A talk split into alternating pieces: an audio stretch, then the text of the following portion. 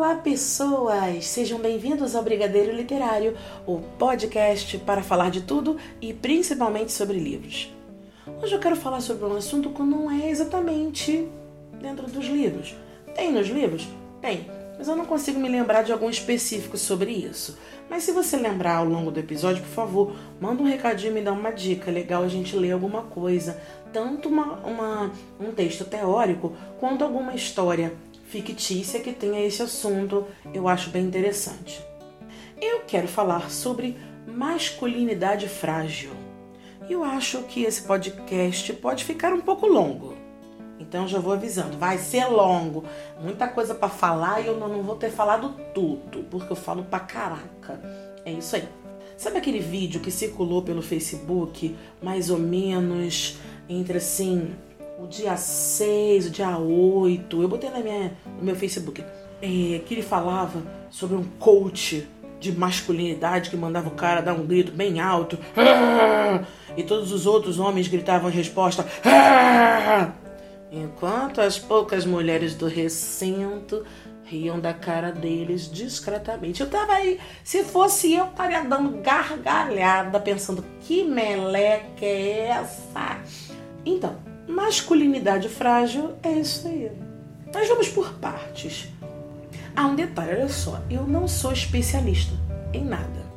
Isso aqui não é um podcast com compromisso de ensino, muito menos de ensino acadêmico. Então, olha só, eu não estou saindo por aí pesquisando antes, estudando a fundo sobre o assunto. Por isso, provavelmente tem erro cheio de senso comum.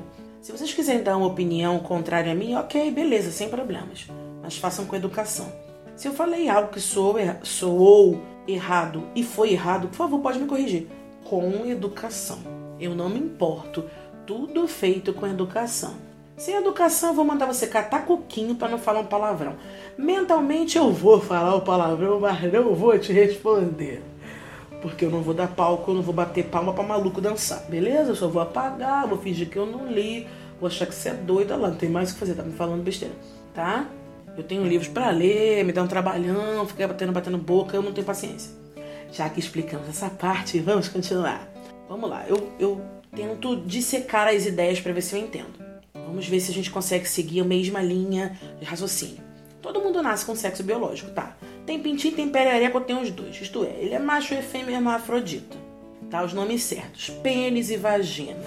Ah, eu gosto de. Algumas pessoas gostam de falar, ele tem pau, ele tem buceta. Hum. Alguém vai falar, ai, Carlos está falando buceta. Estou, gente, isso aí. Os mais sensíveis ficam com pipi e pepeca, tá bom? Escolhe o que você quiser. Então, você tem ah lá o seu sexo biológico, nasceu com um, nasceu com o outro. E tem a questão do apetite sexual, que vai depender do que você gosta. Eu adoro fazer uma analogia com comida. Pode não soar muito bem, mas eu gosto de fazer para eu mesmo entender. Imagina assim, Olha só, passa a Lupita na tua frente, aquela atriz. A Lupita, toda arrumada, linda, cheirosa, com uma roupa incrível. Teu corpo salivou? Agora, passa o Harry Kane, todo lindo, aquela blusa branca, mostrando os braços fortes, aquela calça que dá pra ver o bumbum. Olha, gente, meu lado aqui. Cara, saliva tudo. Por quê? Eu gosto de homens. Por isso, o meu corpo saliva pelo Harry Cave. E eu nasci com uma perereca. Então, eu sou uma fêmea que gosta do sexo oposto. Ele, homem, sou heterossexual. Beleza. Meu corpo não saliva pela Lupita. Sei reconhecer que ela é linda, que ela é maravilhosa, que ela é uma atriz excepcional, que ela é incrível. Mas meu corpo não saliva, não reage. Se salivasse, eu seria homossexual. Se teu corpo salivou pelos dois, tu é bi, bissexual. E tá tudo tranquilo com isso. Eu sei que no meio das definições de hétero, homossexual, bissexual, há mais algumas classificações, mas eu não vou me arriscar a descrever todas elas, porque eu não sou uma especialista. Vamos botar assim, que esses três... Ei, passou o cara da moto. Obrigada, adoro quando atrapalha. Vamos dizer que esses três são os básicos. Se a gente entender esses três, a gente já tá no lucro, olha que legal. Eu acho, eu acho, por favor, se alguém aqui sabe mais sobre essas questões de gênero, dá um, uma dica aí, educada, por favor, para a gente poder aprender e ir passando à frente os conhecimentos. Com relação ao apetite sexual, é o que o seu corpo saliva. Você gosta, eu gosto de fazer essa analogia com comida. Vamos acumulando conhecimento. Primeiro, sexo biológico que você nasceu. Outro ponto, o tipo de pessoa que seu corpo saliva, o apetite sexual. belezura. Mas outra coisa é a masculinidade, a femini, feminilidade, femininidade, felimini. Ih, gente! Hum, então, essas palavras.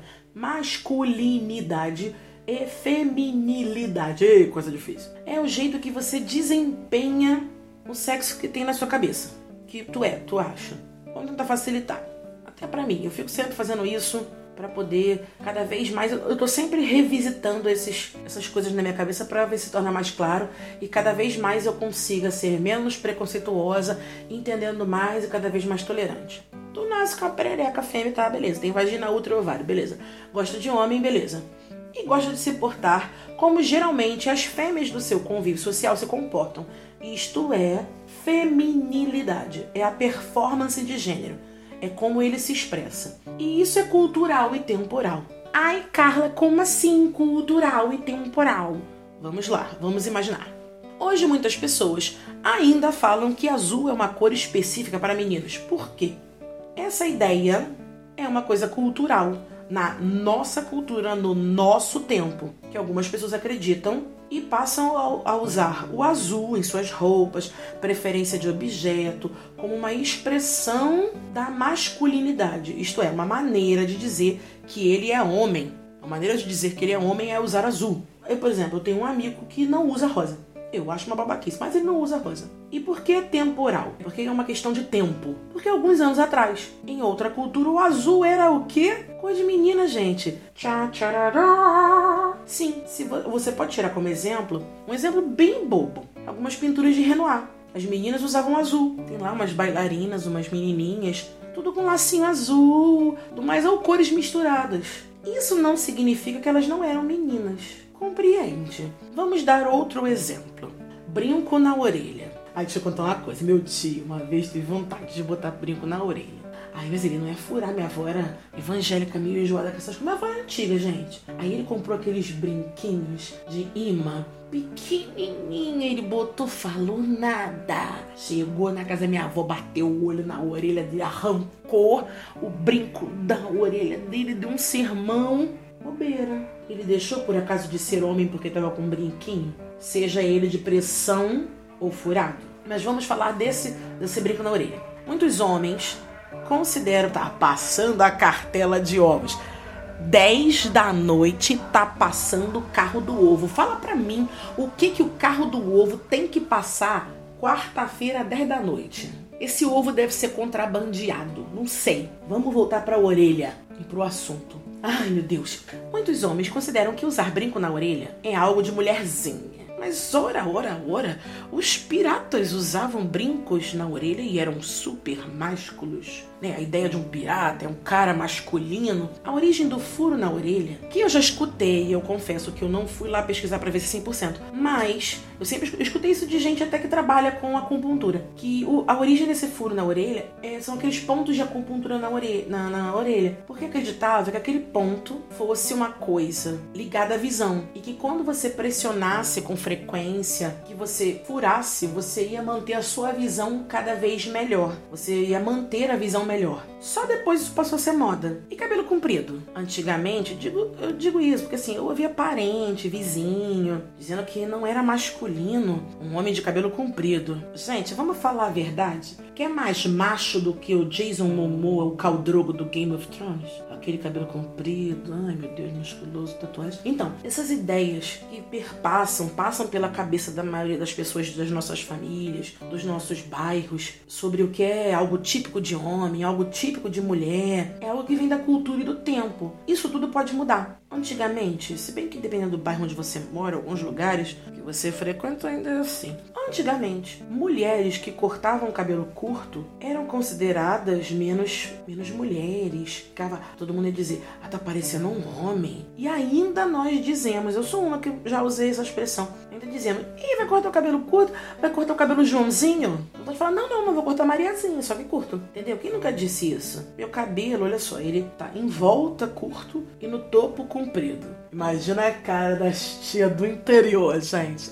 Ah, acho que eu vou dar uma volta no interior para quebrar os paradigmas. Hum, usando palavras chiques, muito, muito acadêmica. Imagine quebrar as certezas que elas têm. Hum, de vez em quando eu gosto de fazer isso. Nem sempre tenho paciência, mas de vez em quando eu gosto. Essas coisas que nós fazemos para exteriorizar se somos homens ou mulheres e que aprendemos desde cedo é uma coisa cultural, que é passado desde pequeno, tipo brinco, maquiagem, se só de mulher, rosa, se só de mulher. Será mesmo? Será que se o carinha usar rosa cai o pinto?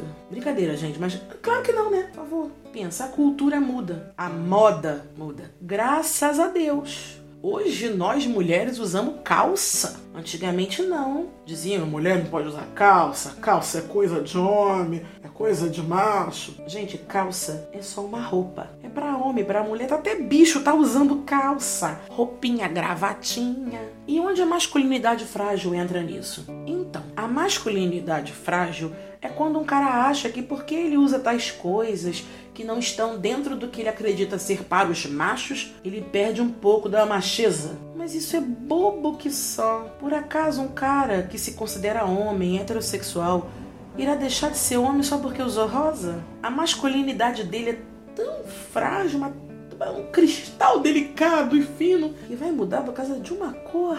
Por acaso a masculinidade é, é, é, é, um cristalzinho daquela louça que dividir as tarefas de casa, porque não é ajudar, tá, gente? É fazer junto. Dividir as tarefas de casa vai acabar com seu potencial masculino? Jura mesmo que tu acha isso, gente?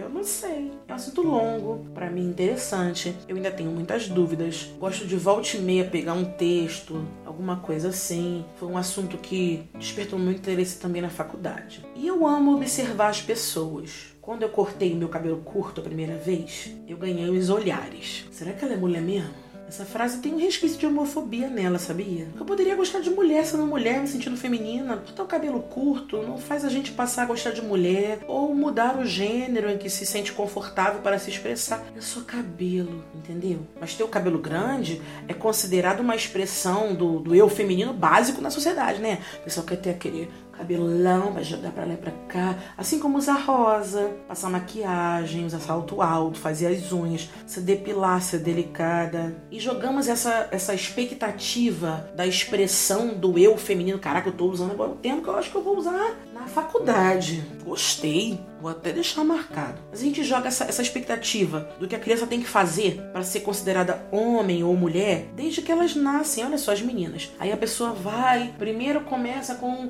o chá de revelação, se for menina, tudo rosa. Aí pinta o quarto de rosa, fura a orelha da criança, enche ela de laços enormes. Não tô dizendo que você não possa fazer isso, entendeu? Você pode, mas eu fico me perguntando. A pergunta que fica é a seguinte: todas essas coisas que nós colocamos nas meninas ou nos meninos são culturais, porque não são naturais. Não é algo que acontece o gosto sexual que você tem depois é algo natural que vai vir, seja gostar de homem, seja gostar de mulher, seja gostar dos dois. Acontece, simplesmente brota. Simplesmente um dia a pessoa, hum, gosto de homem ali. Ou então, hum, gosto de mulher.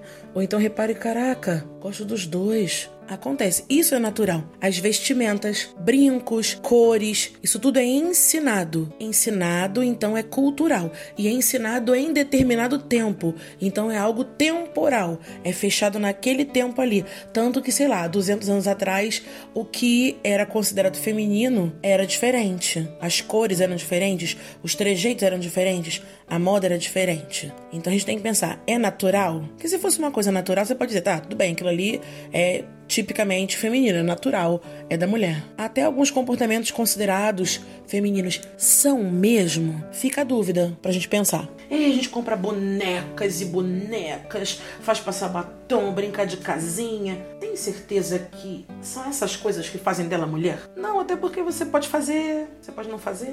Isso não é garantia de que você se sinta mulher, que vá ter atração por homens. Algumas mulheres fazem isso tudo. São os símbolos da femini feminilidade, eu sempre me confundo com essa palavra, hein? E ainda assim gostam de mulher, são lésbicas. E tá, tudo bem, ok. Na minha casa, os meus pais dosaram isso. Quer dizer, na verdade, O meu pai dosou isso. A minha mãe até que queria mais umas coisas de mulher, assim, né? Pra cima de mim. Então eu tive um aprendizado, vamos dizer que seria do gênero duplo. Eu tinha boneca, eu tinha vestido, eu tinha lacinho, mas eu tinha pipa, carrinho, espada do He-Man, boneco do Batman. Apesar de me sentir mulher e gostar de homem, eu não sou aquela feminilidade em pessoa. Isto é, por que, eu usei o isto é? Porque eu escrevi o isto é. Não, será que eu uso o isto é? Vamos voltar. Isto é. Aquela pessoa, assim, eu não sou aquele máximo da expressão feminina, quase uma Miss Universo. Eu não gosto de rosa. Eu não uso mais salto alto, eu me recuso. Eu não depilo mais as minhas pernas porque eu não gosto. Eu gosto da sensação das minhas pernas com pelos. Se você, homem, tá ouvindo isso, não gosta, o problema é seu. A perna é minha e o cabelo é meu. Não sou chegada a um monte de desses enfeites, dessas parafernálias consideradas típicas para as mulheres mulheres. E nem por isso eu sou lésbica ou queira fazer um ajustamento de gênero, né? O famoso mudar de sexo que o pessoal fala. Eu adoro azul, eu adoro super-herói, tenho um monte de camisa de super-herói. Não me considero uma pessoa delicada.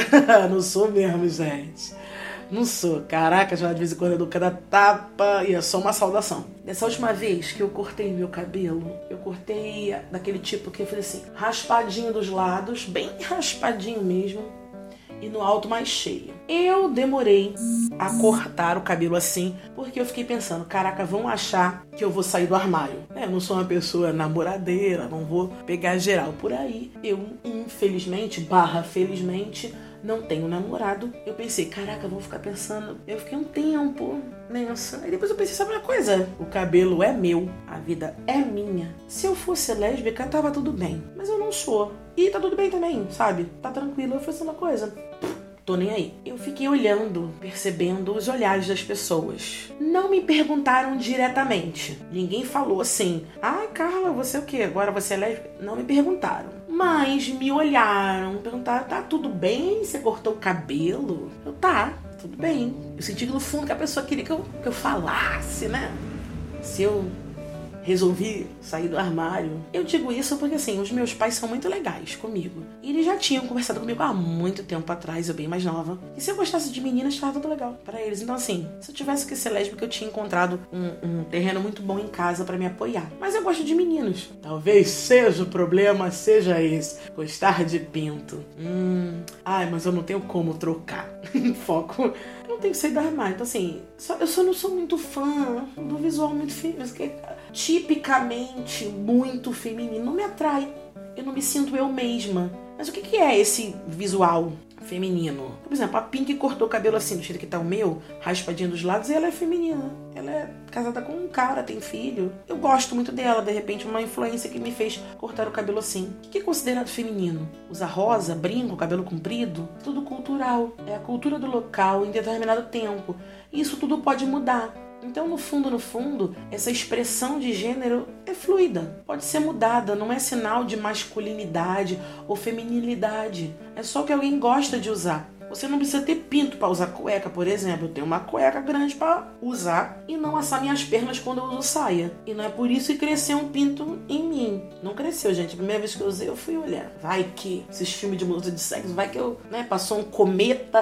Brincadeira. Eu não passei a gostar de mulher, não mudou nada. Era só uma roupa. E na verdade, as vestimentas, maquiagem, brinquedo são só coisas. Não dizem nada sobre a masculinidade ou a feminilidade. Aqui as saias são consideradas coisas femininas. Se você vê um cara de saia, fica olhando estranho e fala: Hum, será? Na Escócia, os homens mais viris, aqueles mais machões, usam saia e sem cueca. E isso não é ser gay por lá, é até bem masculino. Eu acho sexy, imagina Harry Cave vestido daquela saia escocesa. E o cara da série Outlander, Jesus do céu, gato pra caraca, super masculino, usa aquela saia, volta meia. E as togas antigas, tipo vestido?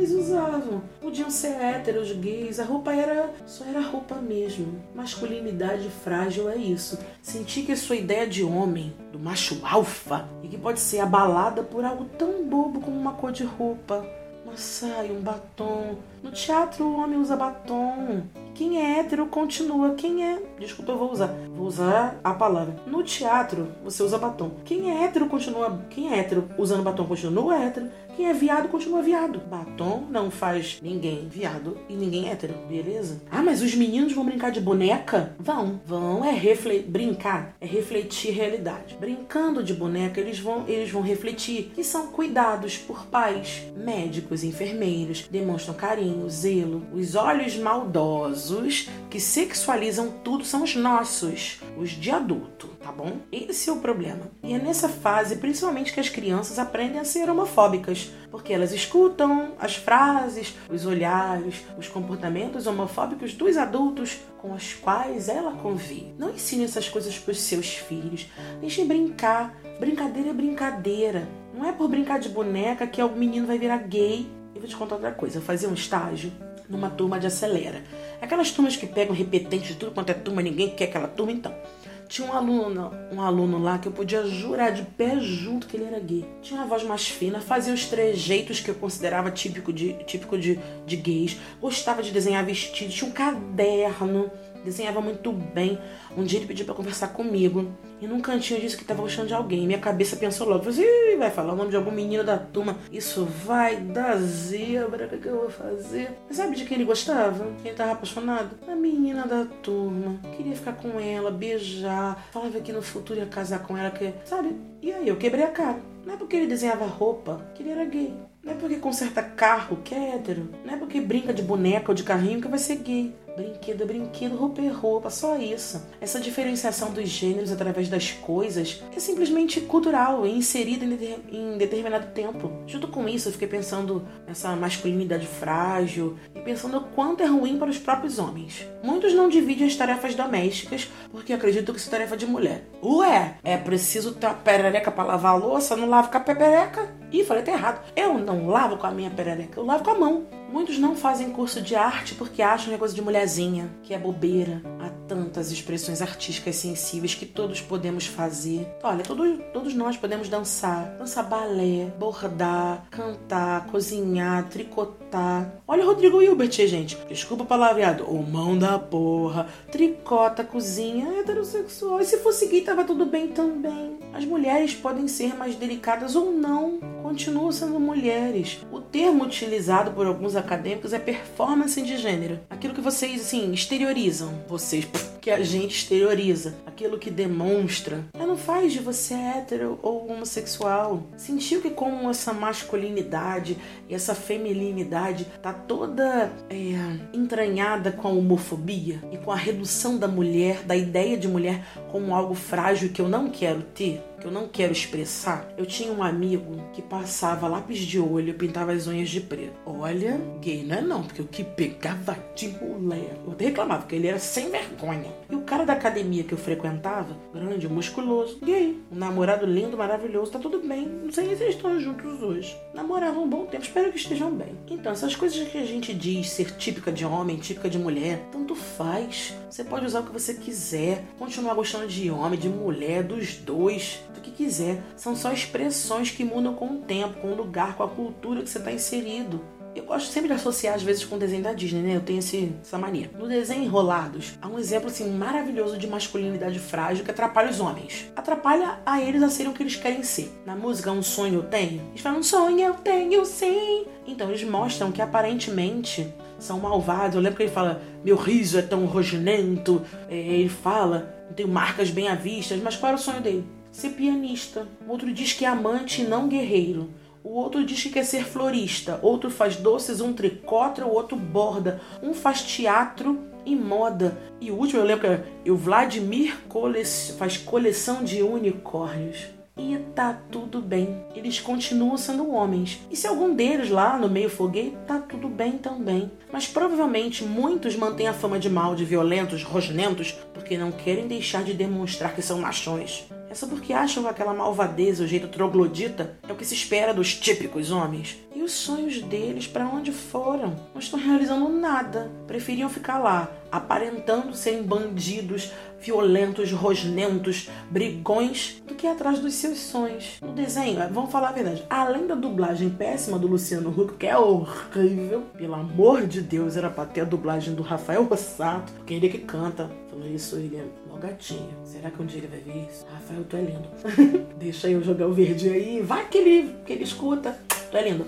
Teria algum problema se algum deles exercesse o seu sonho? Não. Deixariam de ser homens? Não. Por que não fazem? Fala que um deles quer ser florista, um deles faz doces, um deles tricota. Eles podiam estar tricotando, fazendo doces, sendo florista. Eles iam deixar de, de serem homens? Por que, que eles têm medo de saírem daquele lugar estipulado de coisa de macho? Isso é masculinidade frágil, tóxica. Tóxica para eles. Bom, para nós mulheres também, né? Mas também para eles. Falei, falei, falei para dizer para vocês que pode gostar do que quiser, meu querido, minha querida. Gostar de azul não significa que você seja homem ou que significa que você seja hétero. Só significa uma coisa você gosta de azul. Ponto final. Você usa saia onde faz mais mulher, menos mulher. É só uma roupa. Gostar de brincar de carrinho não faz aquele menininho ser mais macho, menos macho. Ele só gosta de brincar de carrinho. Só isso. Assim como as bonecas, as panelinhas, pipa, bola de gude, o balé, o judô. Aí eu termino o podcast te deixando com mais uma pulga atrás da orelhinha. Se esses gostos que nós achamos que são assim raiz da masculinidade, da feminilidade, são culturais e mudam com o tempo, o que faz com que eles mudem? E o que faz com que a gente goste e ache que isso é típico de homem ou de mulher, entendeu?